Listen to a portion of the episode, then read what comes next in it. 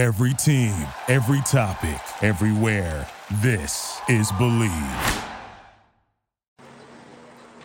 Hey, what's going on, everybody? Hope all of you are having a great day or evening where, wherever you are, whenever you are listening to the podcast. If you're watching on YouTube, it is a double box.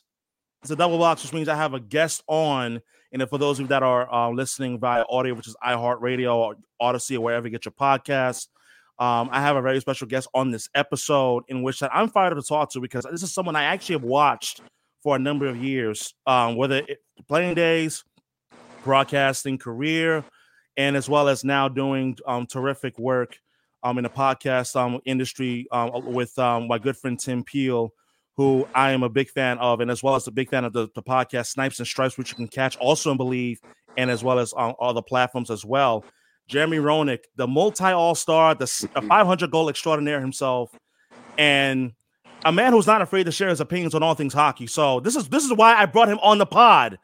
So yes. sit back, enjoy. Jeremy, welcome to the pod. How are you doing, my friend? Uh, I'm awesome. It's great to be on your show. I really appreciate it. Um, another Philly guy. You're in Philly right now. You know how much Philly means to me. So mm, uh, oh, to yeah. be on with you is great. I appreciate those sentiments. You're amazing, and I just want you to know that I'm enjoying this beautiful podcast while that is amazing. The man getting a, getting a pedicure.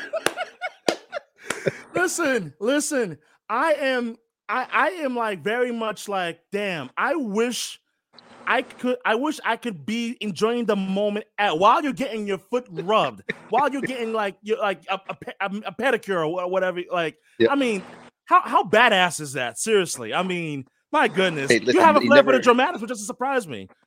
Never, never, never be surprised by something that I'm going to do. Right? That's what I'm. I'm sure I'm the first. I'm sure I'm your first guest to have a pedicure while doing a, a great great podcast like yourself. So, um, thank you. So I'm gonna, I'm gonna, I'm gonna feel pretty good while I'm uh, enjoying talking to you today. So you know, getting those getting those hangnails out of my toes since they've been in my skates for so long. You know, oh! it's a beautiful thing. It's a beautiful thing.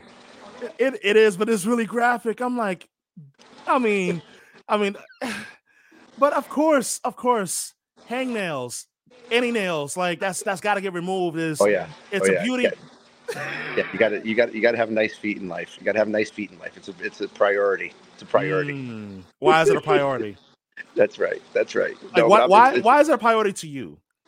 Why? Because there's so many people that do not like feet because they like don't like feet because either they smell, they look mm-hmm. funky, or they look janky, or they just go yeah. toes that go all over the place. Yeah. And and I don't I like my feet rubbed, and nobody's gonna want to rub janky feet. So yeah, yeah. So you got to take good care of them. Take good care of your feet. That is that is true. I'm not even mad at that at all. And listen, like you are, and I'm not saying this to blow smoke up your ass, but I genuinely mean it. But you talk about one of the great characters that the NHL has known, um, and in all facets, both when, when you were playing and as well as um, your post playing career, including in media as well. And Jeremy, like where do you where do you get such a an engaging, fearless, opinionated personality from? Where do you get it from? Like where does it originate from? Well, I think number one, it's competitiveness. It's the passion, right? When you love yeah. something, when you love something, you, you, you're you got to be all in, and you, you know you can't dip a toe in it. You can't you know test the waters. You got to go in and you got to do everything possible. And yeah. pro sports, you're not going to be the best, mm-hmm. and you're not going to be effective um, if if if you don't put everything into it. And I, I mean emotionally, physically, um, mentally. There are a lot of things that, that that make these athletes the great athletes. Now, also, I also understood that the media was my mm-hmm. friend, even though sometimes they wrote some bad things about me. They also were my conduit to mm. my favorite people in the world, and that was the fans. Yeah. So I always made sure that I that I entertained the fans through the media. I treated the media um, well.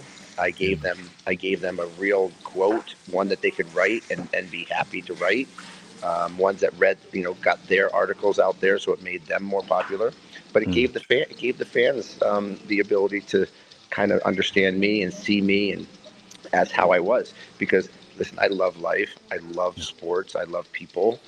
Until that person decides that they don't want, they don't, they don't deserve it anymore. So I that's kind of how I've rolled my whole life, and um, the fans have been really important to me, and I've treated them um, with the respect that I think they deserve, and I've done it in person, and I've done it through the media. So um, I was lucky to be able to have that personality where cameras didn't bother me.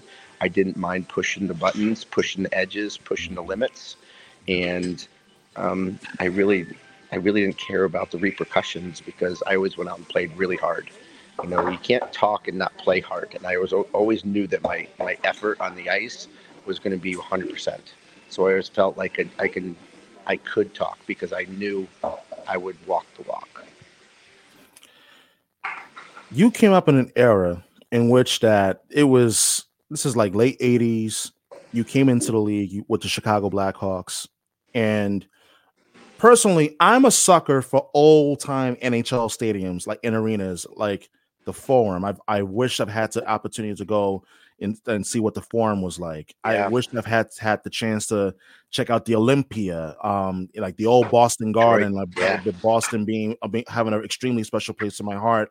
Yeah. Um, in Philadelphia, knowing Philadelphia has a special place in your heart. The, the old yes. Spectrum, um, spectrum. and so forth. And and you and you played in Chicago Stadium. Yep. What was that experience like in playing in such in such, in such a legendary arena? And with all of the character and everything else that went into it. Yeah, it was unbelievable. And you know, hockey hockey started with six teams, the original six, and that those original six are so glorified by our league, so glorified by so many hockey fans, and the history of hockey that has started in those buildings is a real special thing that um, that if you got a chance to see it, mm-hmm. um, experience it, for me playing it, I played in 57 NHL buildings during my career. Wow. 57 NHL buildings. And, you know, it's really sad that, um, that the old ones that were, had the most character, you said Chicago Stadium, there is not a, there is not a building built on this planet that had more energy, that had more charisma, that had more, um, just chills that, that went up and down your spine um, during an anthem. Um, to play in that building was fierce, was rough. Going into Montreal Forum and seeing the history behind that, seeing all those Stanley Cup banners, seeing the people that are in the rafters there with their jerseys retired, it, it was a.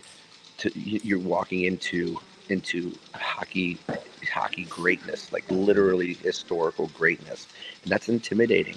I love playing in the old Maple Leaf Gardens, which was you know, Maple Leaf Gardens, we used to sit on the bench, and this is no word of a lie, and there was no glass around our bench.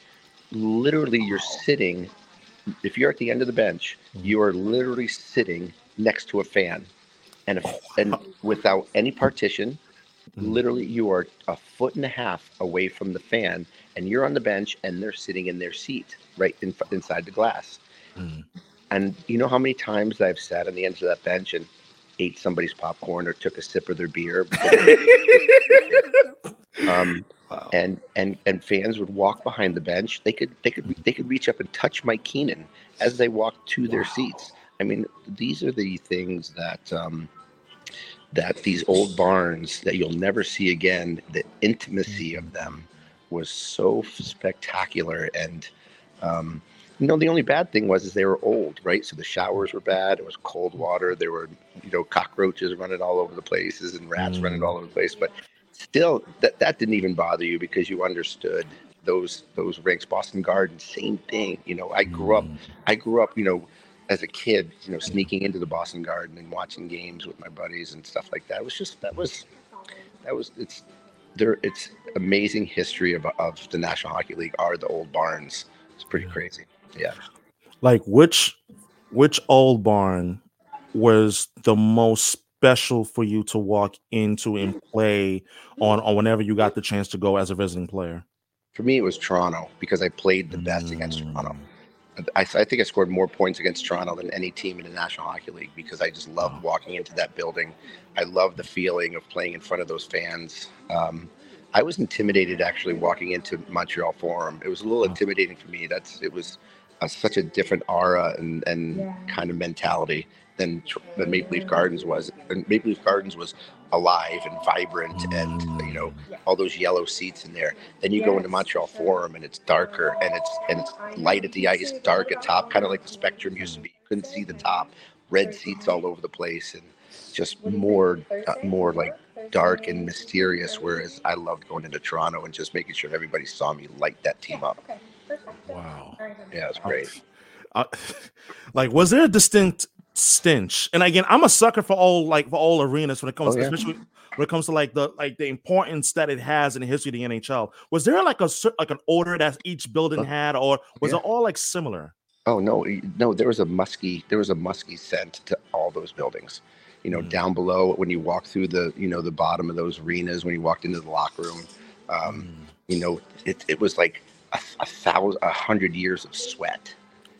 You know, it was just that you could smell it. You could it, it was part of the whole aura of going in there because it just, you know, it smelled old and it looked old and it was, you mm. know, the wood was the wood was beaten up and you know it was crazy. It was really crazy. You mentioned that you're you're, you're a Boston guy. You're, you're from Boston. You were born and raised, and you went to games at the old Boston Garden. And this season being the 100th anniversary or um season of the Boston Bruins, that came into the NHL in 1924. Share with me your childhood memories of growing up, going to the Boston Garden, and as well as just how special this centennial season is um, to the Boston Bruins, and, and perhaps even yourself as well.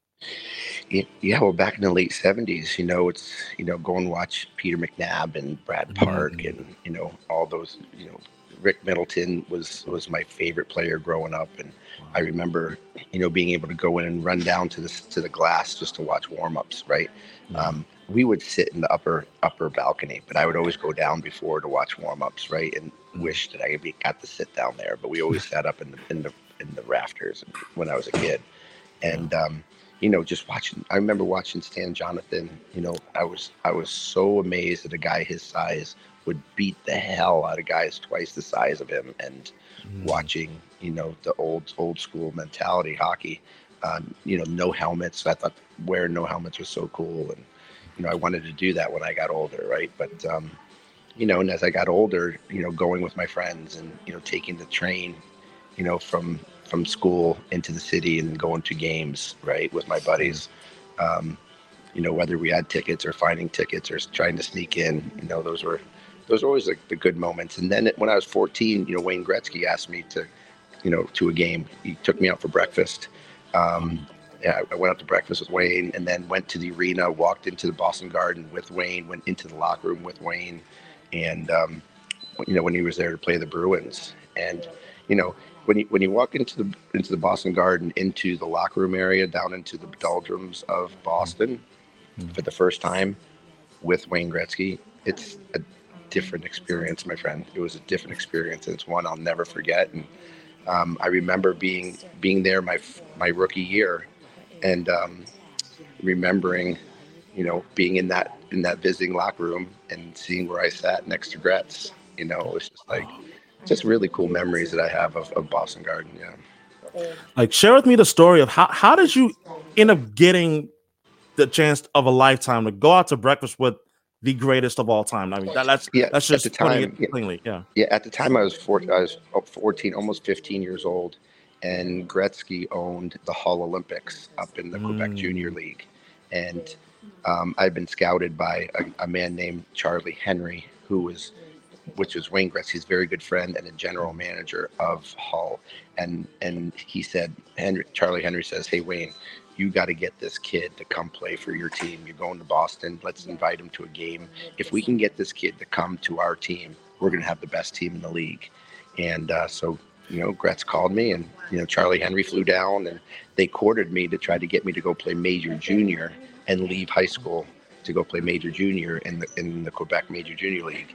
Um, my mom didn't let me do it. She said no, so I had to say I had to say no to Gretzky and and Charlie. But uh, full circle, uh, I ended up I did end up playing 26 games with Hull in which was three years later um, after I got drafted, and the Chicago Blackhawks sent me to junior for 26 games, where I think I scored like 72 points in 26 games, and and and he and Charlie Henry was right because we did have a hell of a team that should have won the um, the uh, um, the um, the cup that year in Major Junior. Wow. Like so, going back to, to your your years in Chicago, you played for Mike Keenan, mm-hmm. and Mike Keenan, for those of you that don't know, is one of the most fiery head coaches that ever coached behind the benches in, the, uh, in NHL history, and obviously won the Stanley Cup as a head coach of the New York Rangers in '94. Tell me about like your experiences when you first interacted and when, when you first met uh, Mike Keenan, your experiences playing for him, and those early um those early '90s Chicago Blackhawks team that were that were good, but just not quite good enough to to ultimately win the cup. Yeah, well, he was a he was a very intimidating man. By the way, a very good coach, um, extremely um, opinionated, and a guy that I really didn't understand or know the first few days of camp. Um, mm. He let me be. Um, he allowed me to go out and play the style of game that I that I could play and see what I had. Um, but he let me know really quick the second week uh, that I was in camp at 18 years old, playing in Kalamazoo. Because remember, I'm coming out of high school yeah. um, when I was 18 years old in 1988, and I was not a hitter. I did not play physical. I was not a physical presence at all. I was just fast and talented. And in my so Keenan put me in um, a preseason game in Kalamazoo, the second week of camp, and I wouldn't hit anybody. I was just chasing the puck everywhere. I wasn't finishing my checks, and I learned exactly who Mike Keenan was in the second period because I missed a check or didn't. Uh, I swung by a check, and Mike Keenan comes running down the bench and grabs me by the throat, literally grabs me by the throat and pulls me backwards on the bench, and yelling so loud that he's almost spitting on my face. He's yelling at me that if I swing past one more check, I swing past one more check, I will never play a game for him in the National Hockey League.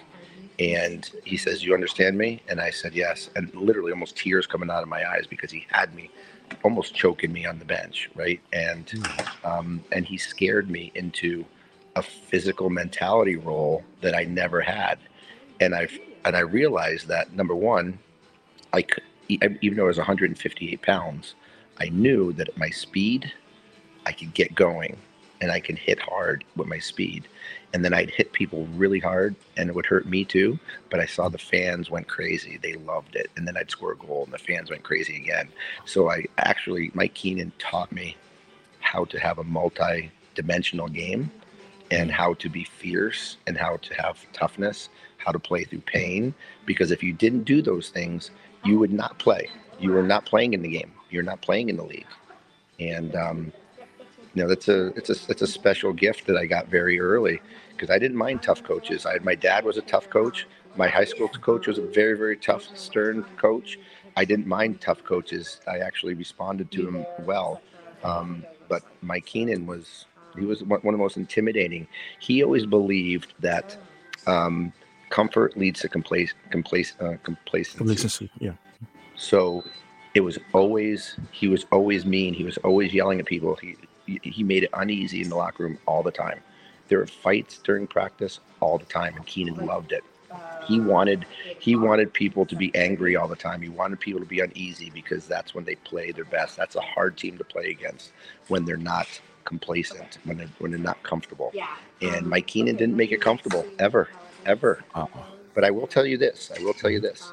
One time a year, always one time a year, Mike Keenan would walk into the locker room with all of his equipment on and he goes, Boys, here's your opportunity. We're scrimmaging. And Mike Keenan would play 30 minutes with one team. Yep. And then he'd change jerseys and he'd play 30 minutes with the other team.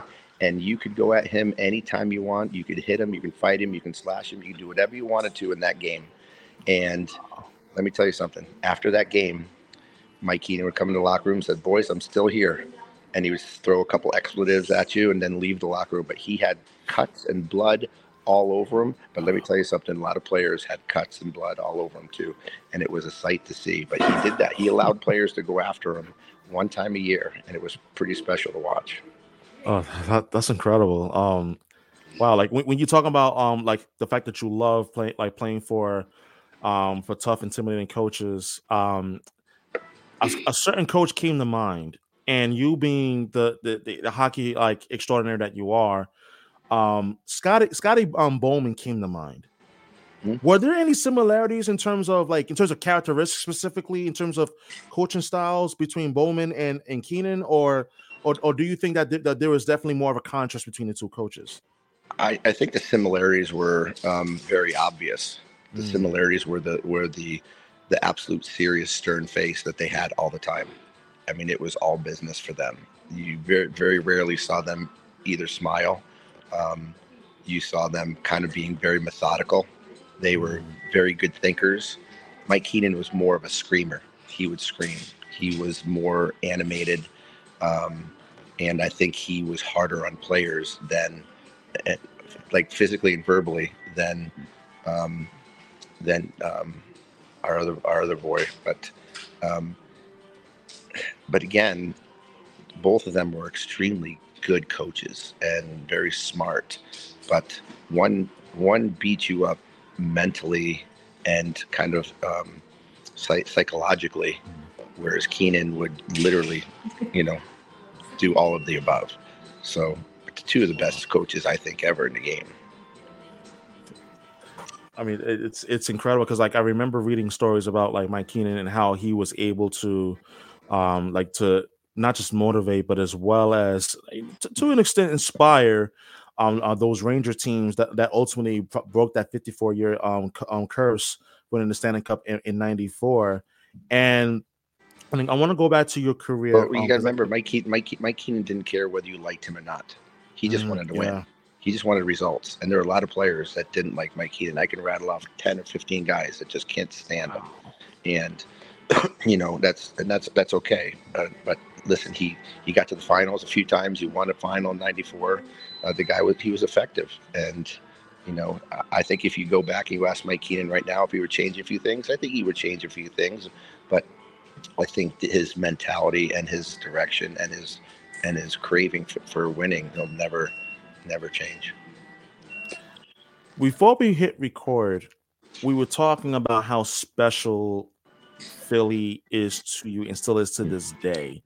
You went to the Philadelphia Flyers on in the 2000 um in the 2001 2002 season. You played 75 games and you had um 67 points that season. What was it about the Flyers and the fans in Philly that um that connected you to have such a a special place in your heart? Um was it the, the Flyers culture, especially in those early 2000 teams. There was there was a really good Flyer teams in the early 2000s that, in fact, I would say in 2004 they should have beat Tampa Bay in that Eastern Conference Finals. Go ahead. It, it's funny you say that because 2004 is the best team I've ever been a part of. The best, Wow. the most talented, the best team I was ever on in my life, and we should have won. If we didn't have as many injuries as we had, I had major concussions. I was literally playing, seeing you know three pucks. Um, wow.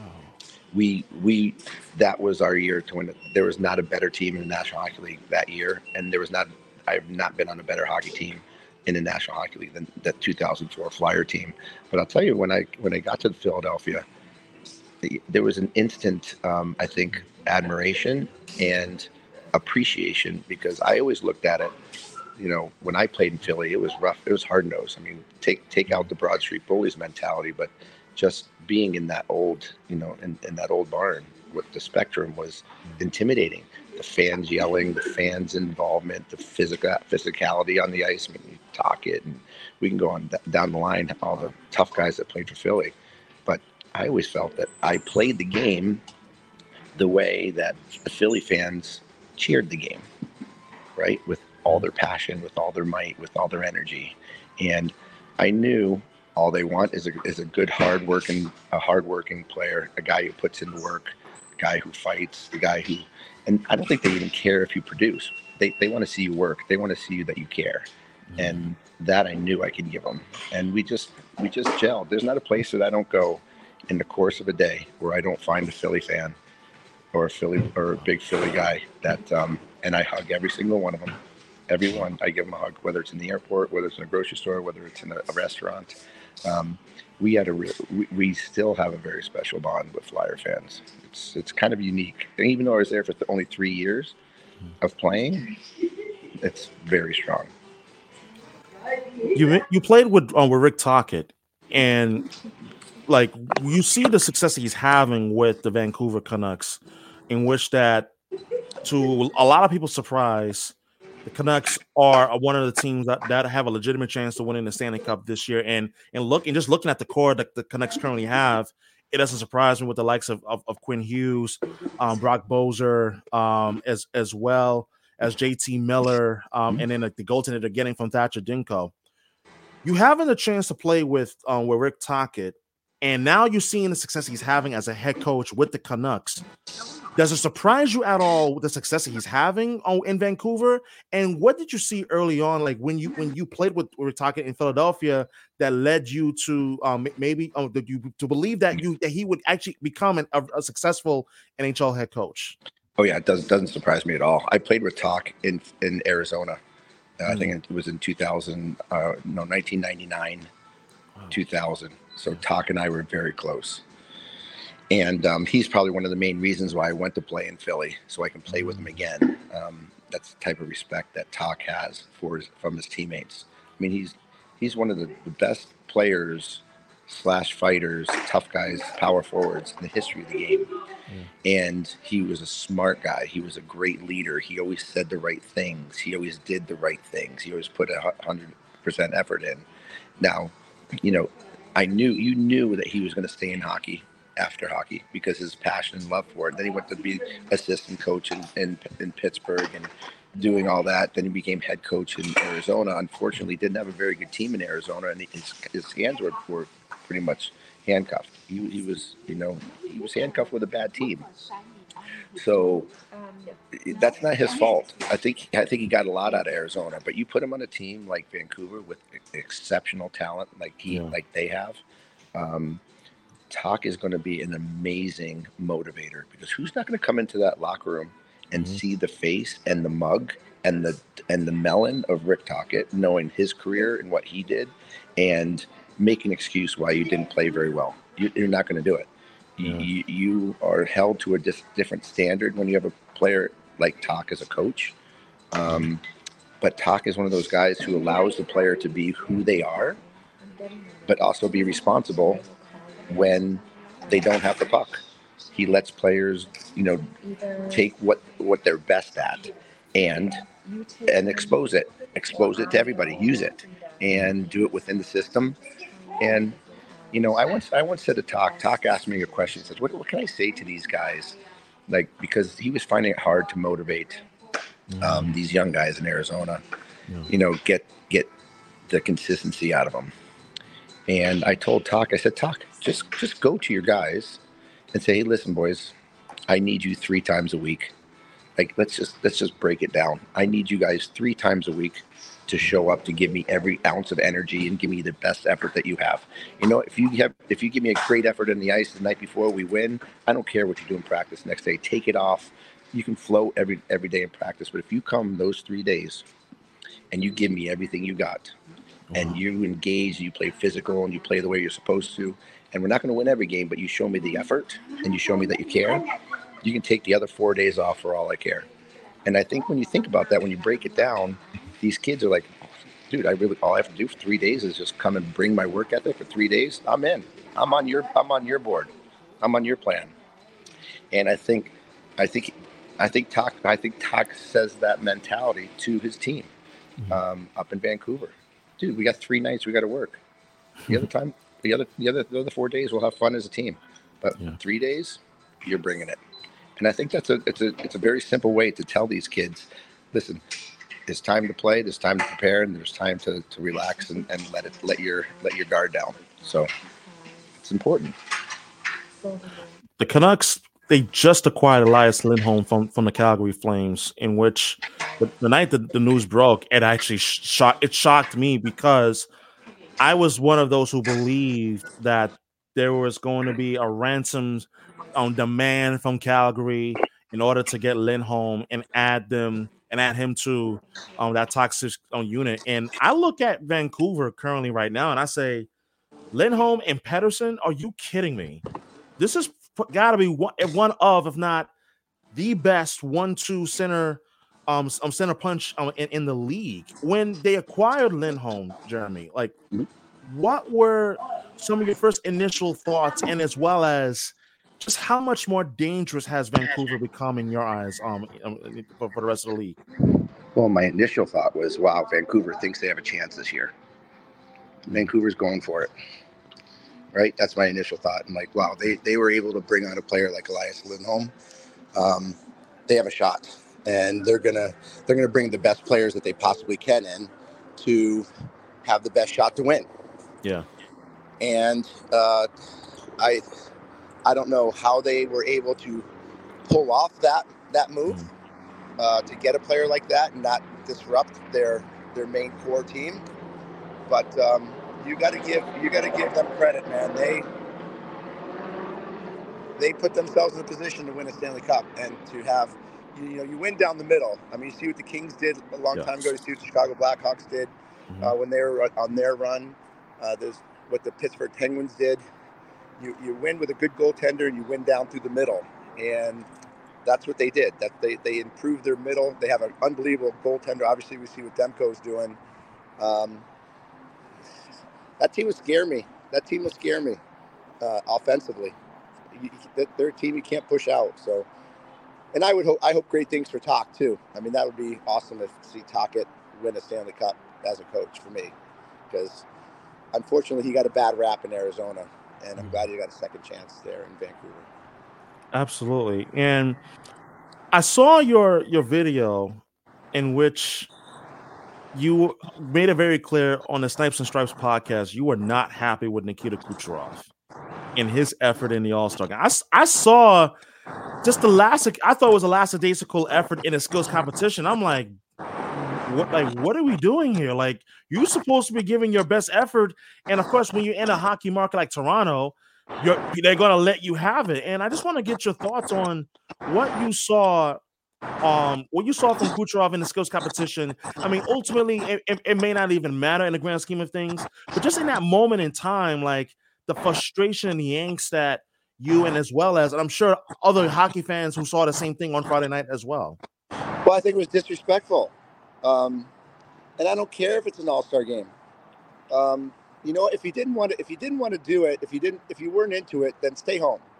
Mm. Just stay home. You know, don't even embarrass yourself, and don't embarrass your team, and don't mock a special event and a and a really a celebration event to celebrate the best players of the best players. Mm.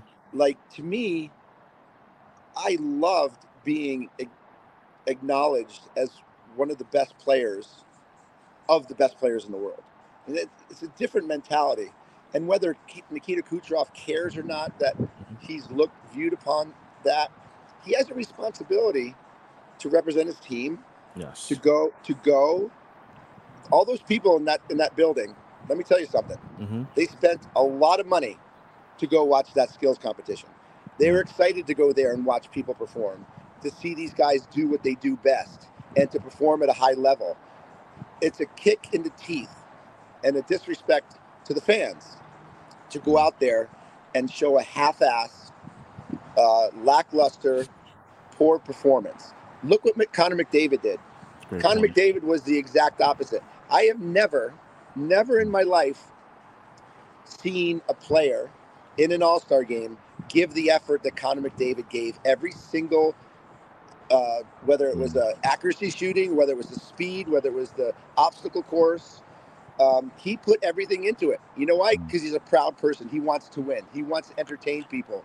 He, his mm. name is on it. Um, if there's anybody in the game that didn't have to go as hard as, as he needed to, would have been Connor mm. McDavid, and he was the hardest worker there. So the fact that the fact that Kucherov did that um, in that environment really disappointed me because I'm a big I'm a big Nikita Kucherov fan. Okay, I, I love the guy. I love the way he plays. I'm I've talked to him many many many a time, but th- that performance really disappointed me. I still love Nikita Kucherov, but that doesn't mean that I can't be really disappointed in, in his performance on Friday.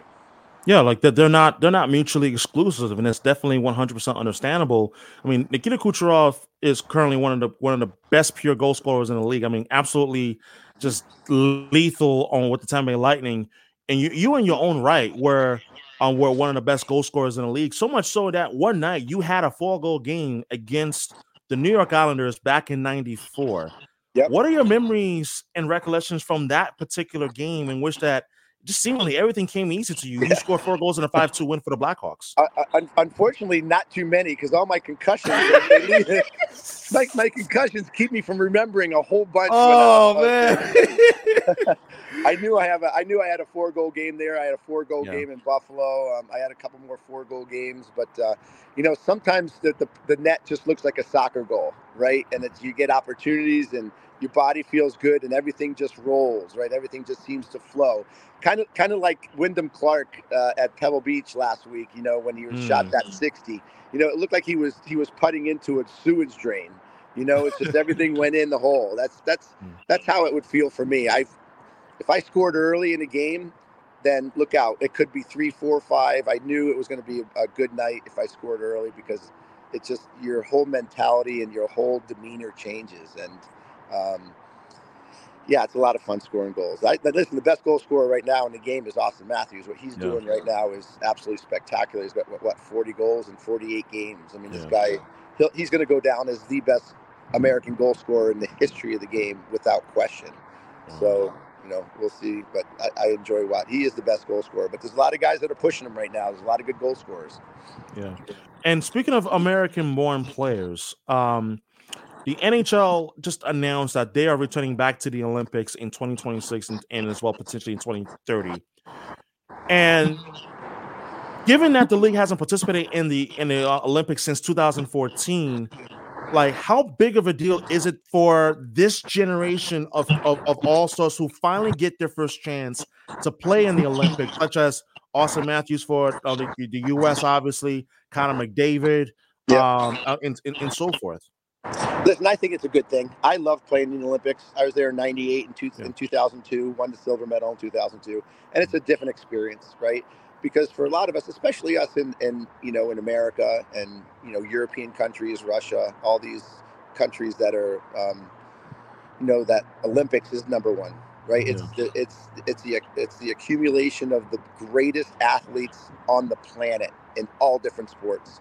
Uh, there's not a bigger platform to tell you the truth. So for me to have the NHL players who are the best players on the planet to involve themselves in the greatest um, Olympic event in the world is it's fitting, and I'm happy that they're doing it.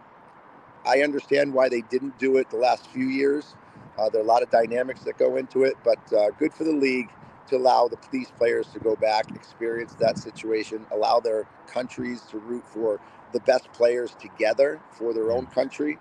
Uh, there's, I think, there's a lot of fun, of fun things to be excited about with the NHL players going to the Olympics. So, I, to me, and that Four Nations Cup that they're going to have yeah. that they just announced too, that's going to be a lot of fun. I mean, listen, we all talk about who's better, U.S. players, the, the Canadian players. We see it in juniors, but we never really see it in the National Hockey League. There are a lot of good American players in the National yeah. Hockey League right now. Obviously, Canada is always stacked with them. The mm-hmm. Russians mm-hmm. have a bunch of players. Finnish, Sweden. I mean, there's some amazing, amazing talent. Now we want to see them play together, and you know, it only promotes the game. I, I think yeah. they're doing the, they're doing the right thing. They're promoting their they're promoting their product, and they're doing it in the right way. You had the chance to play in the Olympics twice. Um, the Winter Olympics of 1998 in Nagano, Japan, in 2002 in, in Salt Lake City, which is just a few months after um 9/11. What are your memories of being selected to play for Team USA, and how much on that honor meant to you as um being as being selected to represent the United States at the Olympics? It was everything. It was everything. I mean, I'm a very patriotic person. Mm. I love my country like nobody's business. Um, almost to a fault. I love it so much. Um, and you know, to be able to put on that USA red, white, and blue to me was um, the, the, greatest the greatest thing that I've ever done. Um, whether it was when I was 16 years old playing in, in, the juniors, or whether it was the World Juniors at 18, um, or Olympics. That's because you're not playing for a city, you're playing for a country, and you're playing with the best players all over the country. And when you can get not you know nominated and put on a team and, and recognized as one of the top 20 best players on your you know in your country if mm-hmm. you don't feel if you don't feel proud about that, you got to check yourself for a pulse because there's something seriously wrong with you. And um, you know, it's it's a special thing, and it'll never go away because I, we have the best country in the world, I think, and and I wanted to win for it every single time. I still want to win that every single time. Absolutely. I want to specifically focus on 2002 real quick because that one was extra meaningful. Yep. Because I because we because I just mentioned it was just barely five months after 9-11. Mm-hmm.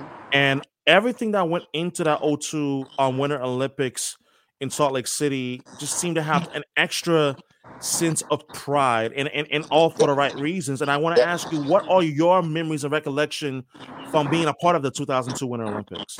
Yeah, well, I think when you say pride, it was it was at an all time high because yes, here, here here we are coming out of the worst uh, terrorist disaster and attack in in in our history, yep. mm-hmm. and um, we were mad. We were mad as as a country. We were um, we were very, I think, on guard as our country. And, and remember going, putting on that red, white, and blue, knowing that um, that we are sticking up for and playing for 3,800 people that that lost their lives at, at, at the Twin Towers. Mm-hmm. Um, knowing that these people that did this aren't going to stop us from doing what we love to do, the land of the free, the home of the brave. We're going to go out there. We're going to we're going to we're going to play in the Olympics and we're going to be the we're going to be the best team in the Olympics, and we're going to do our thing. And I remember the security was off the charts. How tough it was to get anywhere in the Olympic Village, to get into the mm. arena. You had to go through metal detectors. You had to go through, you know, different screenings. Every single person. So they really were. It was a really high intense um, event that that I'll never forget. But the great thing about this whole thing, right? Mm. When I, I was 10 years old when US won in 1980. And mm. I remember, I remember that game like it was, like it was yesterday with Mike Eruzione, Mike Eruzione only scoring with Jim Craig wearing the the flag around looking for his dad. The call, um, you know, from Al Michaels. You know, do you believe in miracles? These, that game made me want to be a, a professional. Made Chris Chelios want to be a professional. Mike Modano, Keith mm. Tkachuk, Tony Amonte, John LeClair, Dougie Weight, Billy Guerin, Brian Leetch. So you, all these kids that were motivated by 1980. And at that time, we were not a powerhouse. We were actually a, a terrible uh, hockey power in the world. Mm. And, you know, looking 16 years later, winning the World Cup um, in New York. Then six years later from that, culminating, culminating that that win into the biggest stage of all time, the Olympics, and being in the finals against Canada. And even though we lost, even though we lost, the United States was on the world stage in the final game of the biggest tournament in hockey in the world, the Olympics, to play for the gold medal. And bro, we were there. We got there. It was it was us that created you at United States to be a world power. And now us we were watched by the Auston Matthews, by the Clayton mm-hmm. Kellers, yeah. by the you know the Troy Terrys. That these yes. these guys that now are the are the you know the the uh, Patrick Kanes, mm-hmm. right? Those guys watched us, so we created a world power, and now we have these awesome USA players that are continuing the world power that all started from 1980, which was the most the biggest upset in in sports history, and that's why 2002 is important was special like thank you for sharing that like with me and, and like and peeling back the curtain a little bit. Because I because re- I remember that time period well like I was young but I but I didn't fully understand what I was watching on TV in terms of the significance of that 02 Winter Olympics and given it was five months after 9-11 but thank you for sharing that like with me in terms of like just uh, sharing with me in terms of the significance of that time period um especially representing the, um, the US for the um, USA men's hockey team. Just a couple more, there's two more questions left um before I let you go um, as far as the current NHL is concerned, in terms of the um, the Boston Bruins, the Bruins in the Eastern Conference right now, I think they're one of two teams that could potentially come out of the East. The other being the Florida Panthers. But as it pertains to the Boston Bruins, I do feel that there are concerns in terms of secondary scoring outside of Marchand Pastrnak, um, and and as well as like Zacha and Charlie Coyle. He's having he's having a career year and so forth. But I feel like the bottom six is is weak. Do you think that the Bruins are in a position to be able to make a move where it will it can only bolster the bottom six and as well as potentially the blue line as well? I want to get your thoughts on that. Well, I, I obviously they have a great front six. Uh, yeah. They have a great front uh, back three. They have two great goaltenders. Uh, they have all the all the bones to you know to go a long way.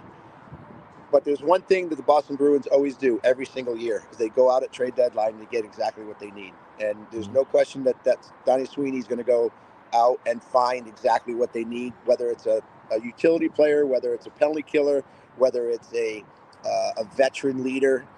They will find the right pieces at the trade deadline uh, to fill up any void that they have. When you have two goaltenders like Ullmark and Swayman, you, you can you can do anything to, in front of them. Um, you did say Florida Panthers. I, I, do believe that they will again be uh, a force to be reckoned with.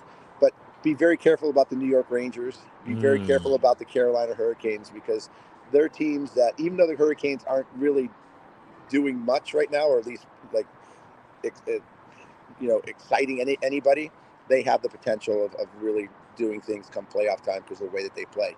And this is a far shout, a far cry, but you got Patrick Roy, now the coach of the the new the, yeah. the New York Islanders. Mm-hmm. New York Islanders are, are, the team for me to watch in, this, in the last third of this season. Uh, they started last night beating Toronto in Toronto three two. I think this New Jer- this this uh, Long Island team, the New York Islanders, can be a very very difficult team to play against with Patrick Roy at the helm. I'm going to be really interested to see how they how they roll into the playoff season. Absolutely. And last question to, wrap up the, the episode of the podcast. When you look at both the East and West, it seemed like this year in the NHL, there's been a, a shift and a change a lot in terms of like head coaches, especially out west with uh, with both the Kings and as well as the Edmonton Oilers. The Edmonton Oilers Louis, right now, and, and, St. Louis as well. The Oilers, they're, they're on a 16 game winning streak on which that they are they are going to have their hands full tonight against the Vegas Golden Knights. And I want to ask you, in lastly, in conclusion, has there any has there been anything that has stood out to you in terms of the Edmonton Oilers in terms of what has made them be able to go on such a historic run and be able to finally figure things out after they were unable to do so under Jay Woodcroft and as well as what do you see as the biggest difference maker with this Edmonton Oilers team now that that has led you to believe that they, they can potentially make a run um, um for the Stanley Cup finally this year finally break through? Um, number one, listen, I love Jay Woodcroft. He was a great coach, right? He was a very, very smart guy. Um, Connor McDavid runs that team. I don't care what anybody says. Connor McDavid makes the calls on that team. That coach that's there right now is there because Connor McDavid.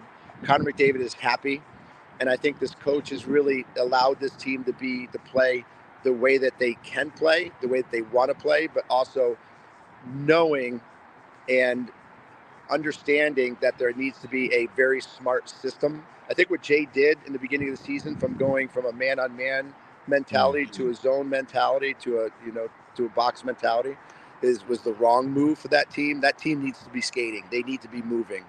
Um, you know, Hyman's having a great year. Evander Kane is playing very well. I think on the ba- on the back end, Ekholm is again playing very strong. They, they have they have all the characteristics of what a championship team needs but they need the effort and the preparation. And I think this new coach has allowed them to have a, a voice. I think they he's allowed them to play their game because he's letting Connor play his game. And Connor, I think Connor's message to this team has been really strong, as well as Draisaitl's. And you know, Skinner has played out of his mind. So when you have a goaltender that's playing as well as Skinner with that talent in front of him, look out. They're gonna they're gonna take chances and they're gonna win hockey games. Unfortunately, I think I think there's the streak comes to an end tonight in Vegas. You can't. Wow. yeah. It's I think it's hard to take eight or nine days off right before and yeah. and come back and play a team like Vegas in Vegas, which is one of the harder places to play. Um, I'm just going to go on a limb and think that I don't want them to lose but I think Vegas might might be really geared up and ready to end that streak tonight. Jeremy Roenick, you can catch him on the Snipes and Stripes uh, podcast with Tim Peel, former NHL referee on, on Bleav, and as well as um, other um, platforms as well. Um, former All Star, 500 goal scorer extraordinaire. Uh, Jeremy, again, thank you. Says I've had so much fun chatting with you, all things NHL, as well as looking back in your um, career and to, um, and talking about some um some meaningful um moments and places with you. So thank you. Well, you're the best, righty. I appreciate you having me on. Thanks for dealing with me with my my pedicure and being out and about. You know, because that's what I'm doing. Appreciate Absolutely. Absolutely. Right. My my pleasure, man. Thank you, man. All right. Be good. Bye bye. Take care. Ooh. Thank you for listening to Bleav. You can show support to your host by subscribing to the show and giving us a five star rating on your preferred platform. Check us out at Bleav.com and search for B L E A V on YouTube.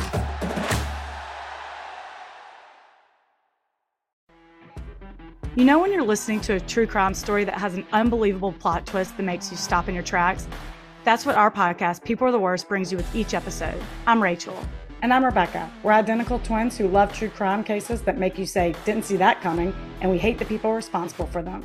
Listen to People Are the Worst now on Apple, Spotify, or wherever you get your podcasts.